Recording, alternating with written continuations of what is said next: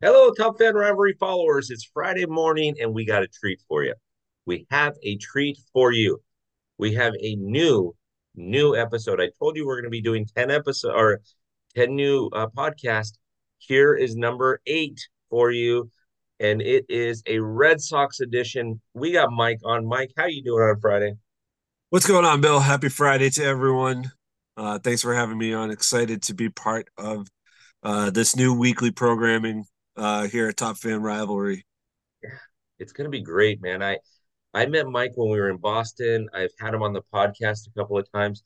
His information about the Red Sox is like mine with the Dodgers. I he just nails it, and we want to give everybody the shot um, to talk some Red Sox baseball on Top Fan Rivalry. Um, couple things we need everybody needs to know. This is obviously if you're listening to the audio through RSS feed or Spotify or wherever you listen to it, you can also watch us on YouTube.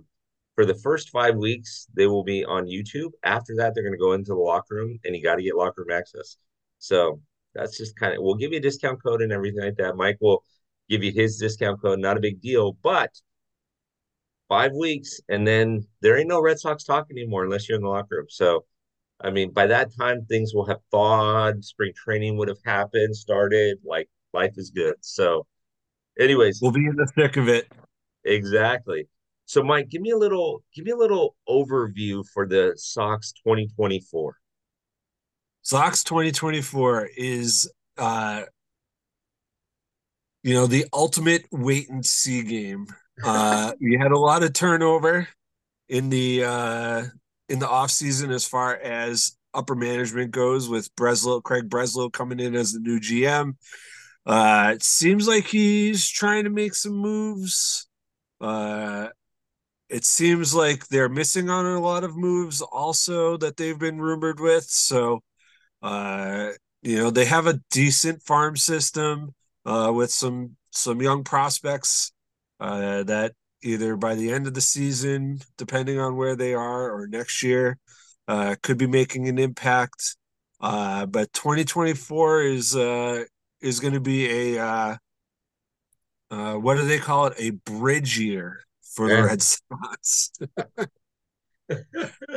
okay, I like it. Um, where, in your opinion, where are the Sox strong? Where are they weak in this year? Um, I think that their offense is still going to be pretty solid. Uh, you had some emerging bats uh, last year with uh, Abreu and Rafaela uh, coming up and making a little bit of an impact. Um, you know, Story will be back healthy this year, knock on wood, hopefully. Mm-hmm. No ACLs and MCLs and ulnar collateral ligaments being damaged in spring training. Um, pitching, well, we'll see how the pitching goes. Uh, if if Bello can be, uh, you know, actually be Baby Pedro, for I think this is like the fifth or sixth uh, time that they've claimed to have baby Pedro in the uh, in the rotation. Uh, but you know, solid season last year. I think just under a four ERA around there. Uh, they just signed or are, uh, you know uh, made the deal with Pivetta to come back, and he's been uh, serviceable in whatever role, whether out of the bullpen or out of the rotation.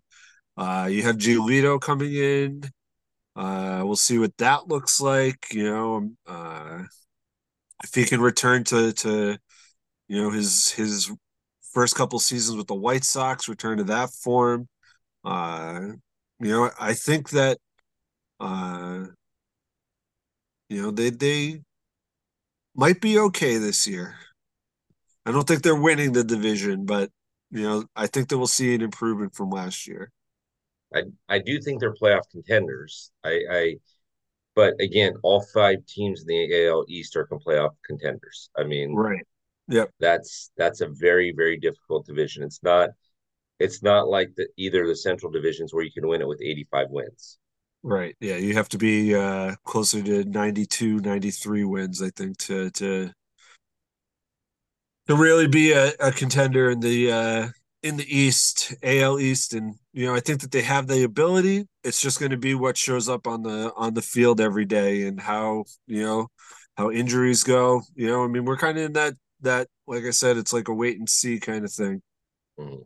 Yeah, it it is. The AL East is funny because 85 wins will land you either third or fourth. It won't land you yeah. in the bottom, but it land you third or fourth. Where in the in the AL Central, 85 wins might win you the division. It's right. It's a totally different ballgame. Um, uh, side note: Did you like the Verdugo trade? Did I like the Verdugo trade? You know what? I I was tired of hearing about Verdugo every day and this issue or that issue. So, you know what? New York can have the headache, and uh, happy to have uh, a whole slew of new uh, young arms in the system to try and you know find some diamonds in the rough. So Mm-hmm. While I'm ha- while I'm sad to see, well, I guess he's really not the last vestige of the Mookie deal because Connor Wong is still uh, on the team and looking like he'll be the starting catcher. So he was in the Mookie deal. Uh, he's the last, the last remaining piece. But Verdugo was the uh, the crown jewel of that piece, and you know around here was a uh, hopefully was was expected to be a bigger deal than he was, but ended up being more of a headache uh, which yeah. definitely happens. So, uh, yeah. I'm not sad that Verdugo's gone. Makes sense. Makes sense.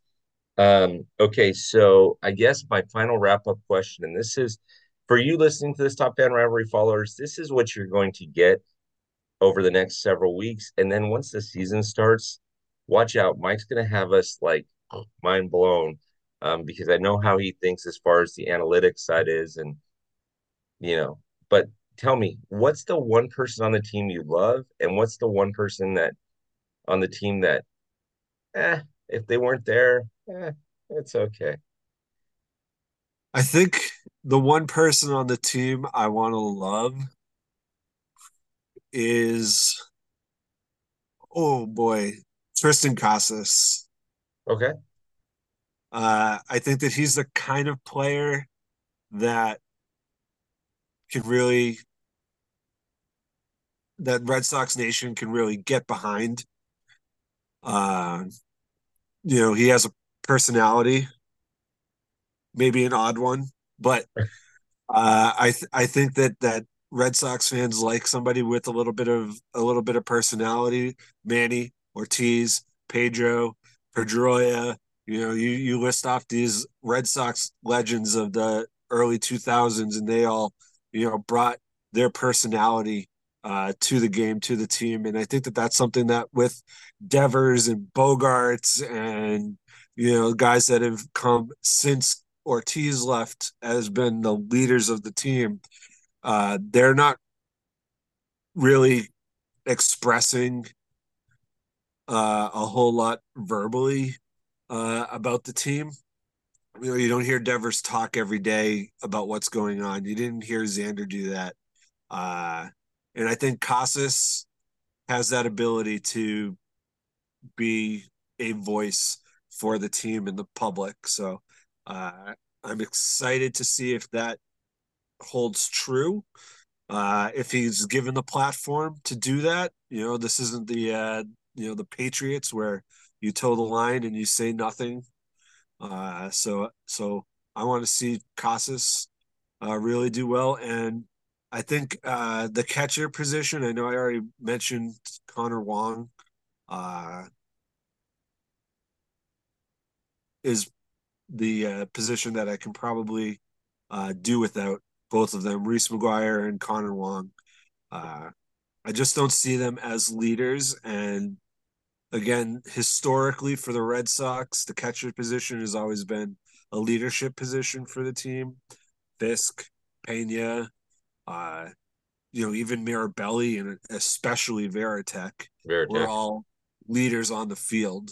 Uh, and I don't see that from uh, you know, from Wong or McGuire. We saw it with Vázquez, and then for some reason they decided that he wasn't worth it.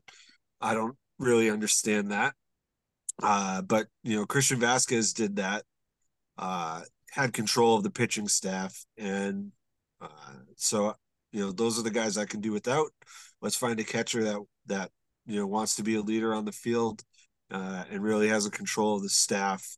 Uh, so, yeah, it, for most baseball purists, they understand this, but for the, I guess, the casual baseball fan, they may not understand.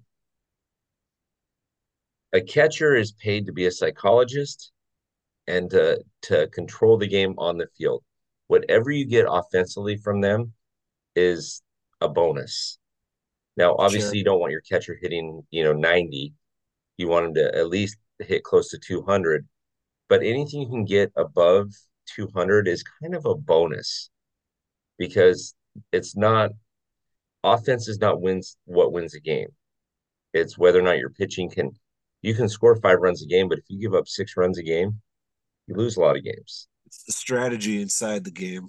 Yeah. It's the it's the part of baseball that people think is that people don't understand that leads people to think that baseball is boring.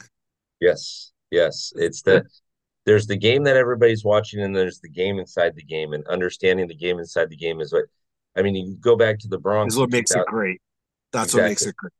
you go back to the Bronx in 2008 and they they had just signed uh, A Rod and they had all this firepower and everything like that and didn't make the World Series. Right. Well, the next year they went out and got pitching and still had the firepower and then won the 2009 World Series. Like there's arguments that can be portrayed when the Sox win the World Series, when the, you know, whoever, it's, you have to have some pitching behind it. And your catcher is the one that controls your pitching. Mm-hmm. And so the guys just throw, but pitchers are not trained to sit there and think and analyze everything. The catcher puts down a little sign or nowadays just puts it in their hat, which don't get me started on on that. Like, you know, at, at some point we're gonna have to take a, a 30 minute siesta in the middle of the game because people are working too hard and we're gonna have some type of rule that says everybody needs to play three innings to get one at bat, like literally the way that we're going. But whatever. I mean, don't get me started on that, Mike. I can rant all day on that. you know, the games are too long. We're gonna have to start uh, runner on second and third um, for the uh, um, uh, for the extra inning games, right? And a pitcher can only throw hundred pitches a week. If he throws more than that, he needs five days rest. I mean, do we start the games with the little league pledge to at home plate? I trust in God. Right. I love my country. Anyways, the old, time, the old timers are rolling in their graves. Yeah, exactly, exactly. It's bad enough when you saw, to your point, it's bad enough when you saw Papi give his his speech when he got elected to the Hall of Fame and said was talking about um, Terry Francona says, Chino, Papi's got you. You call me anytime. Papi's got you. And they they panned the old timers behind him like Sandy Koufax, and these guys were just rolling their eyes, going, this guy's with us now. Great. Anyways, Mike, it's been a pleasure. Let's do this again next week. Um, top fan rivalry followers, we're going to have fun with this Red Sox thing. The Red Sox are going to have an exciting uh, season, so there's going to be a lot to talk about. Um, but I can't thank you enough, Mike. I'm so excited to be doing this on a weekly basis with you, and and let's see what kind of uh, tomatoes and eggs we get thrown at us when we're walking down the street. That's right. Well, thanks for having me, Bill. Looking forward to it. It's going to be uh it's going to be a lot of fun and uh we will see everybody next week. Yes, we will. Episode 2. Episode 2. All right, Mike, have a good one. You as well. Take care everyone.